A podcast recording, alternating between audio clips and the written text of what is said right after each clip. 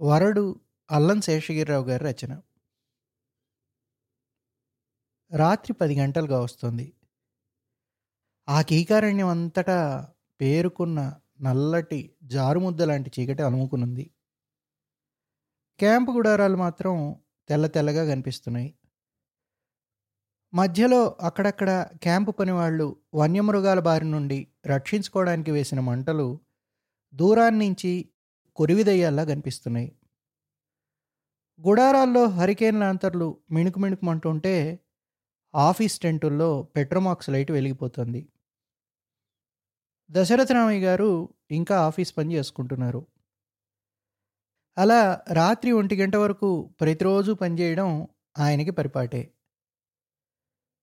చిమ్మెట్టలు జుయీమని చేసే శబ్దం తప్ప అంతా నిశ్శబ్దంగా ఉంది. ఎక్కడో దూరంగా కొండల్లో కొండగొర్రె అవిరామంగా క్యార్ క్యార్మని అరుస్తోంది.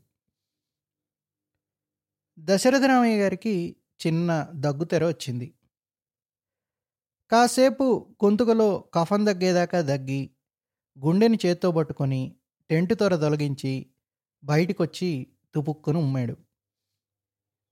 ఆయాసం కాస్త తేలికపడిన తర్వాత ఇహ ఇవాళకి ఇంటికి పోదాం అనుకున్నాడు కానీ ఇంకా బోలెడు పనుండిపోయింది. అయినా ఇప్పుడు టైం ఎంత అయి ఉంటుందో అని చిన్నయ్య గుడారం వైపు చూశాడు.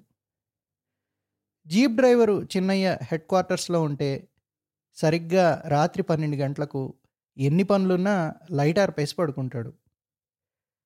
అది అతని ఎక్స్ మిలిటరీ డిసిప్లిన్ అంటాడు.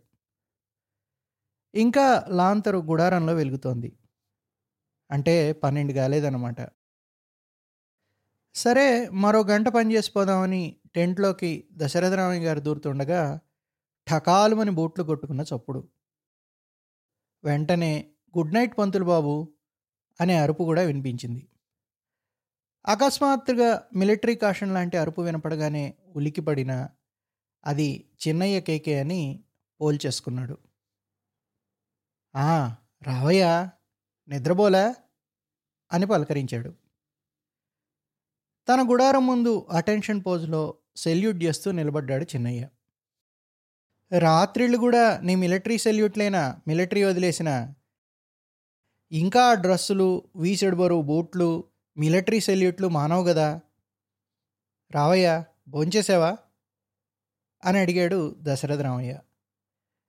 ఇప్పుడే అయింది బాబు చుట్టగాల్చుకుందామని బయటికి వచ్చాను మీరు ఇంకా పని చేస్తున్నారా? అసలే మీ హెల్త్ మంచిది కాదు ఉబ్బసపోళ్ళు ఈ చలికాలం ఇంతవరకు పనిచేస్తే ఒళ్ళు పాడైపోతుంది. ఇంటికెళ్ళి పడుకోండి బాబు. అమ్మగారు ఒక్కరూ బితుకు బితుకుమంటుంటారు. అప్పుడే ఎక్కడయ్యా? ఇంకా నన్ను తగలబెట్టినంత పనుంది. ఒంట్లో బాగాలేదని పనిచేయడం మానేస్తే ఊరుకుంటారా? అందులోనూ రిటైర్ అయిన వాడిని కనికరించి తిరిగి వేసుకున్నారు. సరిగా పని చేయకపోతే పీకిపారేయరు బాబు ఇప్పుడు మీకు అరవై దాటుంటాయి అనుకుంటాను. ఇంకా ఎన్నాళ్ళు ఇలా కష్టపడతారు? చచ్చే వరకు తప్పదు చిన్నయ్య. చావకుండా బతికుండాలంటే చచ్చేదాకా పనిచేయక తప్పదు. లేకపోతే నాకు నా పెళ్ళానికి ముద్దెలా గడుస్తుంది? ఊళ్ళో చదువుకుంటున్న నా కొడుకును ఎవరు చూస్తారు? అని బరువుగా భయంగా నవ్వి టెంట్లోకి పోయి కళ్ళు దుడుచుకుంటూ కాగితాల ముందు కూర్చున్నాడు దశరథరామయ్య కాంట్రాక్టర్ బిల్లులోని వేలు లక్షల రూపాయలు అతని కళ్ళకు గజిబిజిగా కనిపించాయి. ఏమిటో పంతులు బ్రతుకు?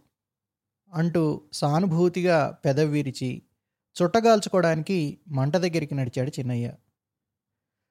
మంచు బాగా గురుస్తుండడం వల్ల మంటలు సన్నగిల్లిపోతున్నాయి. పనస చెట్టు మీద నుండి ఉండుండి మంచు బొట్లు మంటల మీద పడి సుయి సుయిమంటున్నాయి నీరసించిపోతున్న మంటని బూటుదోదని ఎగదోశాడు చిన్నయ్య. చిటపటమంటూ నిప్పురవ్వలు ఉవ్వెత్తును లేచాయి. పక్కనున్న ఎండుపుల్లల్ని ఆకుల్ని ఏరి తెచ్చి మంటలో పడేసి రెండు మూడు సార్లు మళ్ళా బూటుతోదని ఎగదోశాడు. పనస చెట్టు మొదట్లో కూర్చుని చుట్టదీసి మంటలో నుంచి ఒక కొరకొంచు పుల్లదీసి వెలిగించుకున్నాడు చుట్ట. భగ్ భగ్మని చుట్టపొగ వదులుతూ సెగ్గాచుకుంటున్నాడు ఫళఫళమంటూ ఎత్తుగా లేస్తున్న మంటలకి అందుబాటులోనున్న పనసాకులు మాడిపోతున్నాయి. ఉండుండి కొండగొర్రె అరుస్తూనే ఉంది. కొండల్లో నుండి పొగవాసనతో నిండిపోయింది ఆ ప్రాంతం అంతా గాలేసినప్పుడల్లా చెట్టుకు పండిన బురద పనస మత్తు సువాసల్ని గుబాళిస్తోంది. ఉండుండి మంటల్లోని నిప్పులు చట్చట్మని పేలుతున్నాయి. చిన్నయ్య తన ఎడంవైపు టెంట్లోకి చూశాడు. ఎవరైనా మేల్కొనున్నారేమోనని అది దశరథరామయ్య కుటుంబం ఉండే టెంటు. లైట్ బాగా దించేసింది. పంతులమ్మ గారు పడుకొని ఉంటారు పర్వాలేదు అని చుట్టబారేసి మెల్లగా జేబులోంచి సీసా తీశాడు. గ్రైప్ వాటర్ సీసాలో పోసి తెచ్చుకున్న నాటుసారాని డగ్డగ్మని రెండు గుటకలు మింగాడు. అసహ్యంగా బ్రేవుమని తేంచుకుంటూ సీసా వైపు చూశాడు. మీసాలకు అంటుకున్న సారా బొట్టుని కాసేపు అనుమానంగా నాలికతో చప్పరించాడు. పరీక్షగా రెండు మూడు సార్లు బుడ్డీలో సరుకుని వాసన చూసి మిగతా సీసాని మరీ రెండు గుక్కల్లో గబగబా ఖాళీ చేసి కాండ్రించి ఎదురుగా ఉన్న మంటల్లోకి తుపుక్కును ఉమ్మాడు. ఛ చప్పగా ఉంది అని విసుక్కుంటూ సీసా అడుగుని మిగిలిన ఐదారు చుక్కల్ని నిప్పుల మీదకి జాడించాడు. అవి సుయ్ నీరసంగా వెలిగి ఆరిపోయాయి. దొంగ నాయాలుగాడు నీరు కలిపేశాడు. ఈ సివిల్ నా కొడుకులు ఇంతే కల్తీ లేకుండా ఏ సరుకు అమ్మరు కదా మిలిటరీ వాళ్ళకి ఆర్డర్ ఇచ్చేస్తేనా? ఇలా టోళ్ళని ఫైర్ చేసి పారేస్తారు. అబ్బే కొంచెమైనా ఫోర్స్ ఎక్కలేదు. దొంగనాయాలగాడు. అంటూ ఖాళీ సీసాని వెనకాల తుప్పల్లోకి విసిరేసి కాళ్ళు రెండు మంటల వైపు చాచి డిజపాయింటెడ్గా పనస్ చెట్టు మొదలకి జారగిలిపడిపోయి మరో చుట్ట వెలిగించాడు చిన్నయ్య. చెమట పట్టిన మొహం మంట వెలుగులో ఎర్రగా కందగడ్డలా కనిపిస్తోంది. చిన్నయ్య అసలు పేరు ఆ క్యాంప్లో చాలా తక్కువ మందికి తెలుసును. అంతా మిలిటరీ మ్యాన్ అని పిలుస్తారు. అది విని మురిసిపోతాడు చిన్నయ్య. రెండవ ప్రపంచ యుద్ధంలో పనిచేసి పింఛన్ పుచ్చుకున్నాడు. తర్వాత అస్సాం నూనె గనుల్లో కొన్నాళ్ళు పనిచేశాడు. ప్రస్తుతం టెంపరీ జీప్ డ్రైవర్గా camp number four assistant engineer దగ్గర పనిచేస్తున్నాడు. అతనికి మిలిటరీ అంటే ఎనలేని భక్తి శ్రద్ధలు.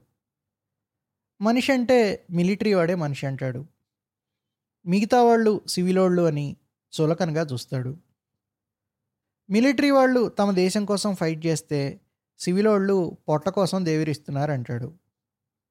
మిలిటరీ వాళ్ళు నిస్వార్థంగా పనిచేసే నీతి నిజాయితీ గల సీదా ఆద్మీ అని సివిలోళ్ళు బద్మాష్ ఆద్మీ అని ఏదో థీసిస్ చెప్తాడు. తుఫాను పట్టినా సరే ఆ వయసులో తెల్లవారుజామున నాలుగు గంటలకే లేచిపోయి కసరత్తు చేస్తాడు. ఆరో గంటకల్లా స్నానం చేయడం బూట్లు పాలిష్ చేసుకోవడం మీసాలకు రంగెక్కించుకోవడం పూర్తి చేసుకుని నాస్తా చేసి మగ్గు టీ దాగి ఆరున్నరకి టంచనగా ఇంజనీర్ గారి దగ్గరికి హాజరవుతాడు.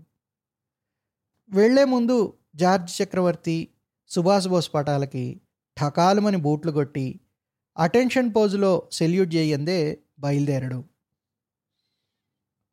మంటకాంతిలో దగ్గరలో ఉన్న తుప్పలు పనస చెట్టు సగం భాగం పది పన్నెండు గజాల లోపుగానున్న చెట్ల మొదళ్ళు మాత్రమే కనిపిస్తున్నాయి.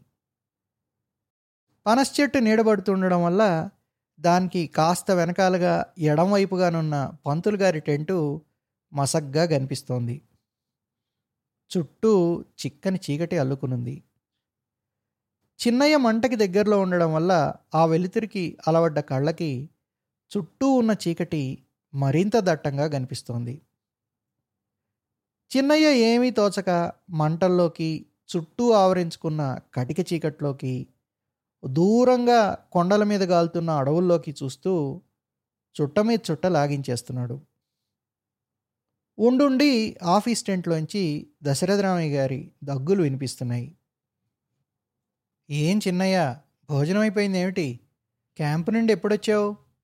అని పంతులుగారి భార్య పక్కటెంట్ గుమ్మంలో నుండి పలకరించింది. దండాలమ్మ అరగంట అయిందండి వచ్చి. జీప్ షెడ్లో పెట్టి భోంచేసి ఇప్పుడిప్పుడే చుట్టగాల్చుకుందామని ఇక్కడికి వచ్చాను పొద్దుట్ నుండి తిరిగి తిరిగి నడుం లాగేస్తుంటే ఈ చెట్టుకి కొంచెం చేరబడ్డాను. ఏం నంచుకున్నావయ్యా? నీకోసం పెరుగు పచ్చడి దాచాను. కసురుకున్నట్టుగా అడిగింది ఆవిడ. చచ ఎందుకమ్మా మీకు ఆ బాధ? మీ ముసలి కడుపులు గడుపుకోవడమే ఈ రోజుల్లో కనా కష్టంగా ఉంటే మళ్ళీ దానాలు ధర్మాలు. చిన్నయ్య మాటల్ని మధ్యలోనే త్రుంచింది ఆవిడ. చాలే దానాలా? నీకేయడం దానం ఎందుకయింది? అంది. అంతకంటే ఎక్కువగా మాటల్లో తన కృతజ్ఞతను చెప్పుకోవటం ఆవిడికి చేతనైంది కాదు కానీ మనసు నిండా చిన్నయ్య అంటే ఆమెకి గొప్ప గౌరవం అభిమానం. ఆమెకన్న మాటే కాదు ఆ క్యాంపులో అన్ని సంసారాలకు పెద్ద దిక్కు చిన్నయ్య. అందరి కుటుంబాలు వారి వారి టెంట్ల వరకే పరిమితమైతే ఆ క్యాంప్ అంతా చిన్నయ్య కుటుంబమే. అది మిలిటరీ స్పిరిట్ అంటాడు. క్యాంపులున్నప్పుడు పొద్దుటనగా బండి తీసినవాడు ఏ అపరాత్రికో ఇల్లు చేరుకుంటాడు. ఎటు వెళ్ళనక్కర్లేకపోయిన రోజులోనైనా ఊరుకోడు. ఆ టెంట్లన్నీ దుడిపించడం మలేరియా మందు జల్లించడం చిన్నపిల్లలందరినీ చెరువుకి తీసుకెళ్ళి స్విమ్మింగు డైవింగు చేయించి తీసుకురావడం వగైరా పనులన్నీ నెత్తిన వేసుకుంటాడు. పట్నం ప్రయాణం పడినప్పుడు ప్రతి టెంట్ దగ్గరికి పనిగట్టుకు వెళ్ళి ఆ ఇళ్ళల్లో అవసరమైన సామాన్లు కనుక్కొని పెద్ద లిస్ట్ రాసుకుని పట్నం నుండి పట్టుకొస్తాడు. అందుకే పిల్లల దగ్గర నుండి పెద్దవాళ్ళ వరకు అతనంటే అమితమైన గౌరవం. అందుకే అతను జీప్ డ్రైవర్ చిన్నయ్య కాదు మిలిటరీ చిన్నయ్య. అన్నట్టు చిన్నయ్య మీ పంతులు గారు చెప్తుంటారు మన దొరగారికి నువ్వంటే ఎంతో ఇదట. అసలు నువ్వు లేందే క్యాంప్ క్యాన్సిల్ చేసుకుంటాడు. ఆవిడేదో ఇంకా అడగబోతుంటే మధ్యలోనే చిన్నయ్య అందుకున్నాడు.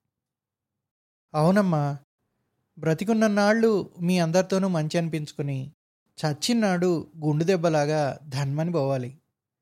మిలిటరీ చావు చావాలి. సివిలోళ్ళలాగా తీసుకులాక్కు చావకూడదు. అదమ్మా నా కోరిక. అవేం మాటలయ్యా?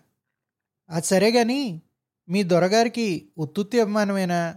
లేకపోతే క్యాంపులో ఉన్నప్పుడు తిన్నావా ఉన్నావా అని? అమ్మమ్మ. దొరగారు కుర్రోడైనా గొప్ప మనిషమ్మ. దేవుడు లాంటోడు. ఎప్పుడైనా కసుబుసుమంటాడు కానీ మనసు మహామెత్తంది. ఉత్తెర్రోడు సివిలోళ్ళలో అటువంటి ఆఫీసర్ని నేను చూడలేదమ్మా. ఒక్క నాకే కాదు అతనితో క్యాంపుకి వచ్చిన వాళ్ళందరికీ ముందు పెడితేనే కానీ తాను తినడు. అంటూ పంతులమ్మ పక్కనే ఎవరో కదులుతున్నట్టు గమనించాడు. ఎవరమ్మా మీ పక్కన? ఎవరి బుల్లెమ్మ? అంటూ పంతులమ్మ పక్కన చీకట్లో మసగ్గా కనిపిస్తున్న అమ్మాయిని చూశాడు. మా అమ్మాయి చిన్నయ్య పొద్దునే అల్లుడొచ్చి దిగబెట్టి సెలవు లేక వెంటనే వెళ్ళిపోయాడు. పిల్లదానికి ఇప్పుడు ఏడో నెల. ఎనిమిదో నెల ప్రవేశంలో మా బావగారింటికి పురిటికి దిగబెట్టాలనుకుంటున్నాం. ఈ లోపున ఒక నెలాళ్ళు మా దగ్గర ఉంచుకుందామని అల్లుడికి రాస్తే తీసుకొచ్చాడు. అయితే అదేటి బుల్లెమ్మ కస్సుమన్నాడు డిసిప్లినేరియన్ చిన్నయ్య. అర్ధరాత్రి దాకా మేల్కొన్నావేంటి? ఉట్టి మనిషివి కావు పెందరాళే పడుకోవడం కావలసినంత రెస్ట్ తీసుకోవటం అలవాటు చేసుకోవాలమ్మా అని గదవాయించాడు చూడు బుల్లెమ్మ నీకేదైనా దినాలనుంటే నేను ఎప్పుడూ పట్నం వెళ్తూనే ఉంటాను. నాతో చెప్పు మొహమాటం పడేవు ఆఫీస్ టెంట్లో నుండి దశరథ రామయ్య దగ్గుతున్నాడు. అన్నట్టు పంతులమ్మ గారు అయ్యగారికి కాస్త చెప్పండమ్మా. రాత్రి మగళ్ళు ఒకటే పనే. అసలు బాబు ఎప్పుడు తింటాడో ఎప్పుడు పడుకుంటాడో. ఎప్పుడు ఆఫీస్ లెక్కలు కాగితాలు. వయసు మళ్ళిన వాళ్ళు అంతగా పని చేయకూడదమ్మా. పోనీ బలమైనోడా? బక్క చిక్కిన ప్రాణం. చెప్పి చెప్పి నోరు పడిపోయిందయ్యా బాబు. వింటేనా? ఏదైనా టానిక్ కొనుక్కుని తాగమన్నా వినరు. రాత్రి ఒంటి గంట రెండు గంటల వరకు ఉండకండి. తొందరగా పడుకోండి.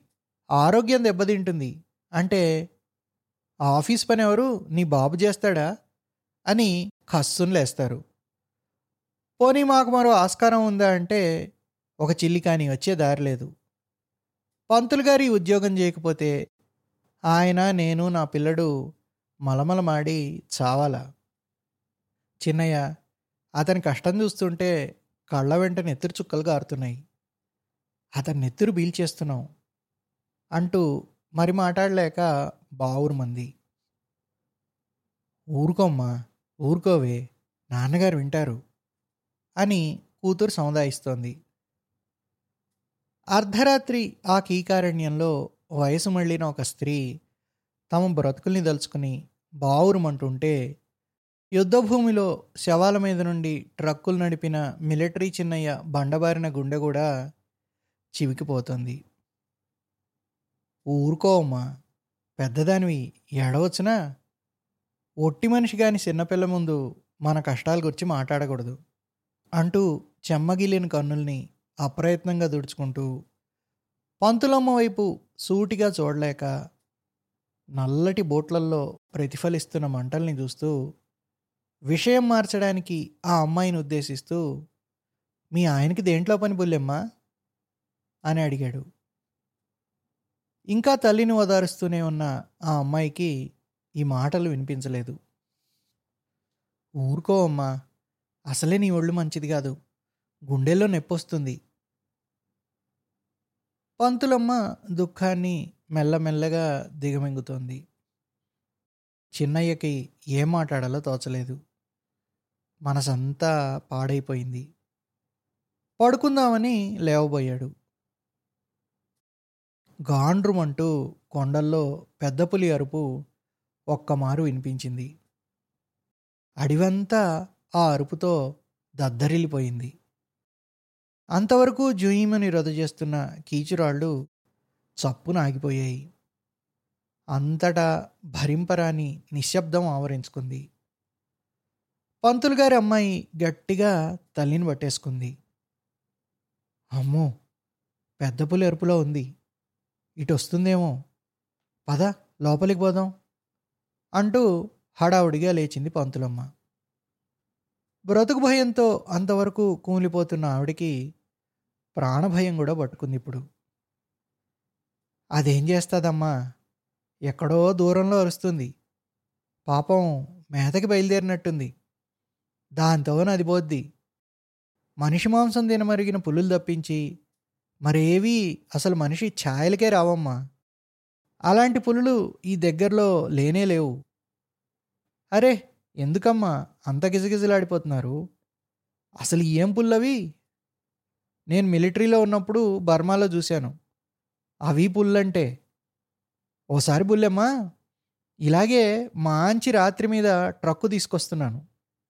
ఇంకేటుంది? రోడ్డు మీద అడ్డంగా పడుకునుంది. సీదాగా గాడిని దాని మీదకి ఎక్కించేశాను. దెబ్బకి అని చెప్పబోతూ గతుక్కుని ఆగాడు. లో లో లో ఆకలిగా ఉన్న దెయ్యం అరుస్తున్నట్టు మరో అరుపు. పెద్ద పులి అరుపులాగా గంభీరంగా లేదు. వికృతంగా ఉంది. అంతవరకు నిబ్బరంగా కబుర్లు చెప్తున్న చిన్నయ్య కూడా ఈ అరుపు వినగానే గతుక్కుమని లేచి నిలబడ్డాడు. ఇదేమిటి చిన్నయ్య? ఇదేదో కొత్త అరుపులా ఉంది. ఎప్పుడూ వినలేదే? అంది పంతులమ్మ. పులేరుపుతోనే సగం హడిలిపోయిన అమ్మాయి ఈ కొత్త అరుపుతో బెంబేలెత్తిపోయి తల్లిని మరింత గట్టిగా పట్టేసుకుంది. వరడు దీన్ని వరడంటారమ్మా. అంటే బాగా ముదిరిపోయిన ముసలినక్క డొక్కులా ఉంటుంది. గొప్ప మాయదారిది లుచ్చా జంతువమ్మా. చూసారా ఆ అరుపు ఎంత భయంకరంగా ఉందో. దీన్ని అడవిలో జంతువులన్నీ దయ్యాన్ని చూసినట్టు చూస్తాయి. ఇది ఎప్పుడూ పులి వెంట తిరుగుతూ ఉంటుంది. బాగా ముసలిదైపోవడం వల్ల దానంతటది వేటాడి తినలేదు. అందుకే పులినంటి పెట్టుకొని ఎప్పుడూ తిరుగుతుంటుంది పులి తిని విడిచిపెట్టేసిన మాంసం దుమ్ములు తిని బతుకుతుంది. స్వతంత్రంగా బతకలేదు. పగలంతా ఇతర జంతువుల ఉనికిని కనిపెట్టి రాత్రవగానే పులిని చాటుగా వాటి మీదకి తీసుకెళ్ళి చంపించేస్తుందిట. పులి చంపి తినగా వదిలిన మాంసంతో తన ముసలి కడుపు నింపుకోవడానికి గొప్ప దగుల్బాజీ జంతువు. లో లో లో వరడరుపు దూరం అవుతుంది గాండ్రు గాండ్రుమంటూ దాని వెనకాలే పులెరుపులు. ఈ రాత్రి అడవిలో గొప్ప ఘోరం జరిగిపోతుందమ్మా. విన్నారా వాటి అరుపులు? వరడు దేని మీదికో పులిని ఉసిగొల్పి తీసుకుపోతోంది. పాపం దేనాయుష్ మూడిందో? దాన్ని చంపించేసి ఎంగిలికూడు ఇది కూడా తినడానికి పొట్ట కోసం ఎంత నీచం పని?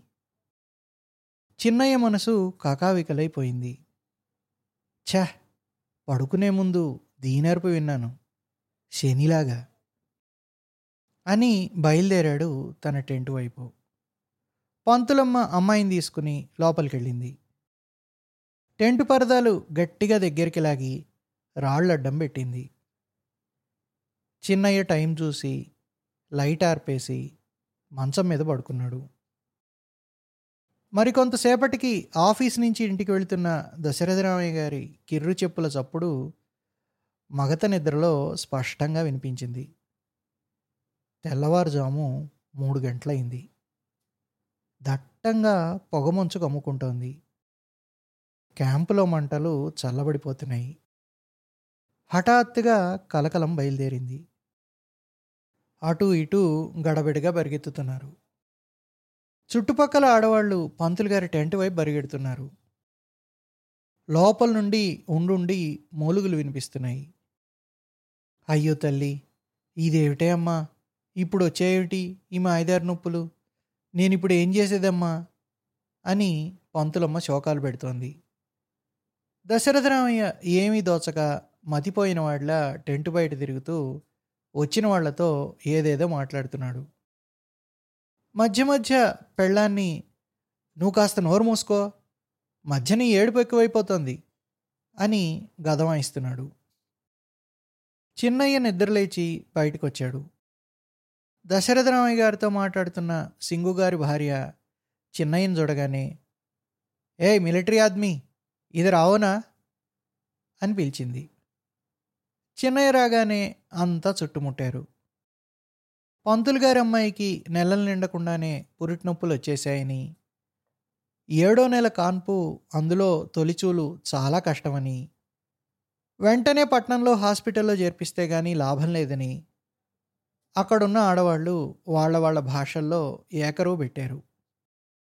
ఈ పాడడవిలో కష్టం వచ్చినా దిక్కుమాలిన చావు తప్ప వేరే గతి లేదని హాస్పిటల్ లేకపోయినా కనీసం మందివ్వడానికి డాక్టర్ ముండా కొడుకైనా లేడని రైల్వే కన్స్ట్రక్షన్లో పనిచేసే వాళ్ళని పెళ్ళాడిన ఆడవాళ్ళ బతికింతేనని ఏకంగా రైల్వే అధికారులనే అరవయాసతో జాడించి పారేస్తోంది స్టోర్ కీపరు కళ్యాణరామన్ గారి ద్వితీయ కళత్రం. మీ మొగాళ్ళందరూ అలా మొహాలు చూస్తూ నిలబడ్డమేనా? లేక అమ్మాయిని వెంటనే పట్నం తీసుకెళ్ళే ఏర్పాటేమైనా ఉందా? అంటూ అగ్గిమంటల మీద నీళ్ళు గాగబెడుతున్న సుమతి కుట్టి అమ్మ మలయాళంలో ఆ గుంపులోని మొగుడి మీద చండికలా పడిపోయింది. గోల చేయకండమ్మా. ఇదిగో పంతులు గారు అమ్మగారిని అమ్మాయిని పట్నం ప్రయాణానికి సిద్ధం చేయించండి. దొరగారిని జీప్ అడగండి. ఇప్పుడే నేను పట్నం తీసుకెళ్తాను అన్నాడు చిన్నయ్య. ఆహా అది గవర్నమెంట్ జీప్ కదా. దొరగారిని అడిగితే బాగుంటుందా?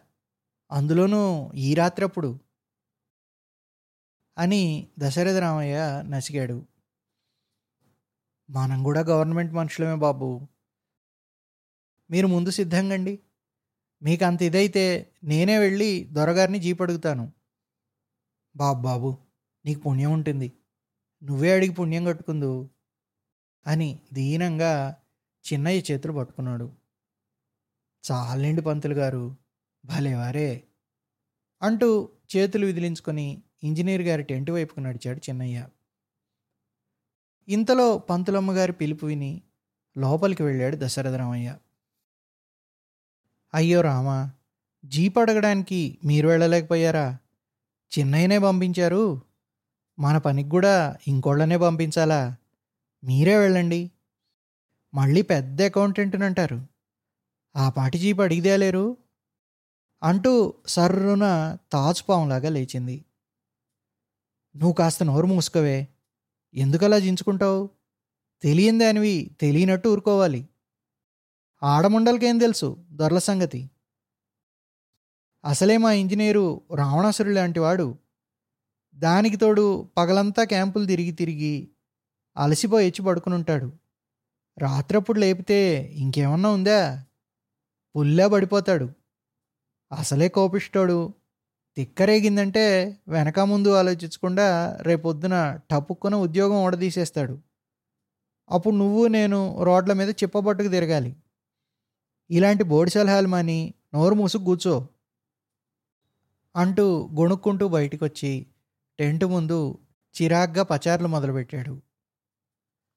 కాల్ బెల్ విని నిద్రలేచి మత్తుగా ఒళ్ళు విరుచుకుంటూ బయటికొచ్చి చిన్నయ్యని దశరథరామయ్య టెంట్ ముందు అలికిడిని చూసి ఏమిటి చిన్నయ్య? ఏం జరిగింది?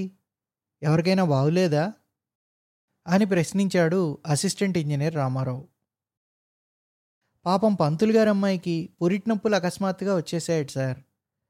నెల రోజులు ఉండిపోదామని వచ్చిందట పొద్దున్నే. అనుకోకుండా పాపం ఏడో నెలలోనే నొప్పులు వచ్చేసేయటండి. పట్టణానికి తీసుకెళ్తే కానీ లాభం లేదంటున్నారు సార్ అన్నాడు చిన్నయ్య. అయ్యో పాపం ఇప్పుడు ఎలాగా? జీపు కావాలి సార్ పట్నం తీసుకెళ్ళి ఆసుపత్రిలో జాయిన్ చేసి వస్తాను జీపా?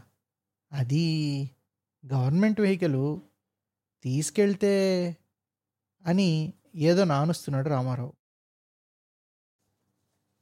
అదేమిటి సార్ అలా అంటారు? ప్రాణం మీదకి వస్తేను అయినా గవర్నమెంట్ బళ్ళు ఎన్నిసార్లు పిక్నిక్లకి పార్టీలకి దొరల బుడ్డీలకి తిరగడం లేదు. అంటూ ఇంకేదో చెప్పబోతున్నాడు హీట్ ఎక్కిపోతున్న మిలిటరీ చిన్నయ్య. సర్లే టేబుల్ మీద తాళాలున్నాయి తీసుకెళ్ళు. పొద్దున్న ఎనిమిదో గంటకంతా ఉండాలి సుమా. క్యాంప్ ఉంది బ్రిడ్జ్ ఇన్స్పెక్షను. జాయిన్ చేసిన తర్వాత పంతులు గారిని కూడా నీతోనే తీసుకొచ్చేయి. బోలెడు పనుంది అంటూ సిగరెట్ వెలిగించాడు. ఏడో గంటకల్లా ఇక్కడ ఉంటాను సార్ అంటూ టెంట్ లోపలికి వెళ్ళి తాళాలు తీసుకుని బయటికి వెళ్ళాడు చూడు చిన్నయ్య పంతులకేమైనా డబ్బు అవసరం ఉంటే అడగమను. మొహమాట పడద్దని చెప్పు. అలాగే సార్ అంటూ వెళ్ళి షెడ్లోని జీపు తీసి దశరథరామయ్య టెంట్ ముందు ఆపాడు. రెడీ రెడీ ఎక్కండి అంటూ సామాన్లన్నీ తనే జీపులో పెట్టాడు. అక్కడున్న ఆడవాళ్ళంతా అమ్మాయిని జాగ్రత్తగా వెనక సీట్లో కూర్చోబెట్టారు. కూతుర్ని పట్టుకుని పక్కనే కూర్చున్నారు పంతులమ్మ గారు దశరథరామయ్య ముందు సీట్లో చిన్నయ్య పక్కన కూర్చున్నాడు. ఆడవాళ్ళంతా అమ్మాయికి పర్వాలేదని ధైర్యం చెప్పారు. ఏ మిలిటరీ మ్యాన్ దేకో ఇదర్ మిలిటరీ కా స్పీడ్ మద్దికావు జోర్సే జోర్ ధీరేసే గాడీలేనా అంటూ హెచ్చరించింది సింగు గారి భార్య. ఠీకే అంటూ జీపు జుర్రుమని స్టార్ట్ చేశాడు.